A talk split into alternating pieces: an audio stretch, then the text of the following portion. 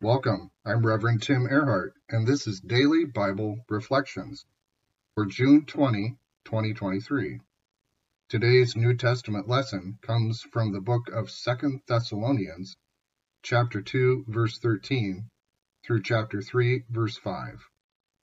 A life-giving message of grace and love. But we ought always to thank God for you, brothers and sisters, loved by the Lord, because God chose you as first fruits to be saved through the sanctifying work of the Spirit and through belief in the truth. He called you to this through our gospel, that you might share in the glory of our Lord Jesus Christ. So then, brothers and sisters, stand firm and hold fast to the teachings we passed on to you, whether by word of mouth or by letter. May our Lord Jesus Christ himself and God our Father, who loved us and by his grace gave us eternal encouragement and good hope, encourage your hearts and strengthen you in every good deed and word. As for other matters, brothers and sisters, pray for us that the message of the Lord may spread rapidly and be honored, just as it was with you. And pray that we may be delivered from the wicked and evil people, for not everyone has faith. But the Lord is faithful, and he will strengthen you and protect you from the evil one. We have confidence in the Lord that you are doing and will continue to do the things we command. May the Lord direct your hearts into God's love and Christ's perseverance. New International Version.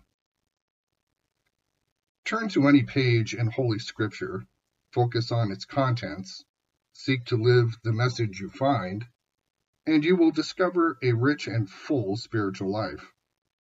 Standing firm in faith, holding to the apostolic teachings, and living into the good news of grace will translate into a daily life of loving others in both word and deed. There are several elements contained in today's New Testament lesson to spotlight in living a solid spiritual life: gratitude, salvation, sanctification, truth, spiritual calling, sharing in God's glory, love, grace, hope, encouragement, prayer, faithfulness, perseverance, and deliverance. We could even highlight just one of these words and, if seeking to do a deep dive with it, could spend unending days learning and living into its multifaceted dimensions. I want to pause here and do a bit of a check-in with you. How we approach this passage of Scripture, as well as any other verses which encourage us to hold on to sound teaching and living, will likely determine our level of joy, satisfaction, confidence, and success in life.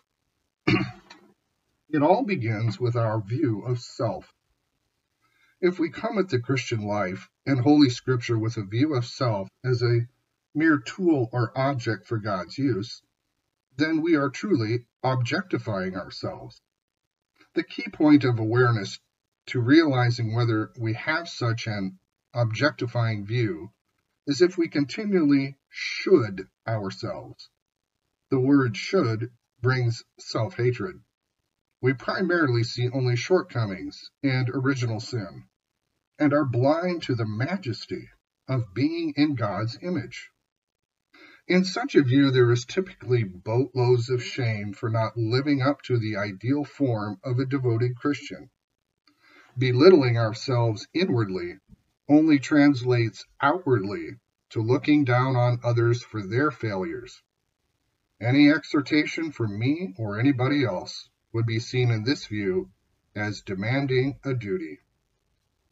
Instead, we can approach Scripture's admonitions, encouragements, and exhortations with the glasses of grace. After all, our text for today says that God loved us, and by grace gave us this teaching. The dense amount of Christian living in such a few verses, when viewed through the lenses of grace, are merciful words of support and encouragement. God wants to strengthen us with grace just because of love.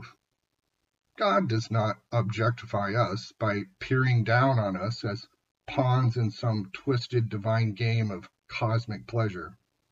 Rather, God is looking to direct our hearts toward a delight in love, because only love and grace is what endures throughout our Christian lives. Not everyone has faith, and that saddens the heart of God. It also puts us, at times, in awkward situations. Again, the love of God does not leave us alone.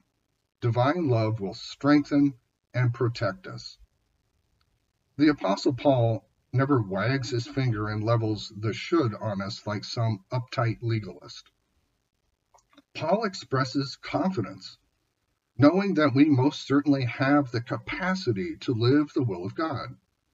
The Scriptures are given to engender strengthening of faith and spiritual growth rather than self-hatred, which has a nasty tendency to come out sideways in a lack of compassion and grace toward others. The second letter to the Thessalonian Christians was written because the believers were finding it difficult to endure their hard circumstances. They began longing for heaven to such a degree that they were losing their grip on living presently in the moment of now. This is one reason why Paul encouraged them to pray for him and his colleagues. The people needed to put some focus on the now of spreading the message of God's grace and love. Truth be told, the chief reason I write these daily reflections and on Scripture is because I need God's Word. Yes, I do, of course. Do this for the listener. I want to contribute to people's growth in grace, and I have a deep desire to make the message known. Yet honestly, I do this more for myself, because this is a way for me to remind myself of God's love and grace, and utilize it every day. When I hear Paul talking in biblical texts like these, I detect some of the same reason.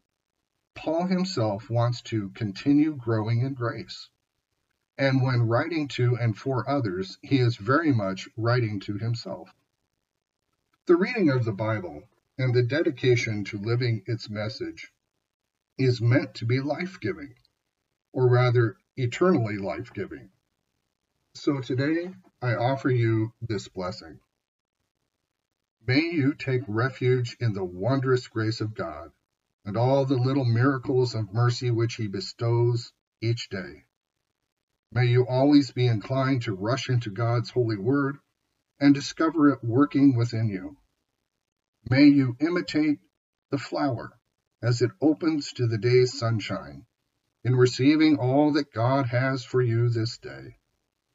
May you be in solidarity with Brother Stone, who sits in silence, calm and secure, and be excessively gentle with yourself. May you wisely steer clear of those vexed in spirit with only God knows what, and when in that space of others walking all over your boundaries, may your confidence surge and God's protection deliver you. May you return to the glory that is yourself, learning a new respect for your heart and the joy that has always been there, given graciously to you by a God who has invited you to share in Jesus Christ. Amen.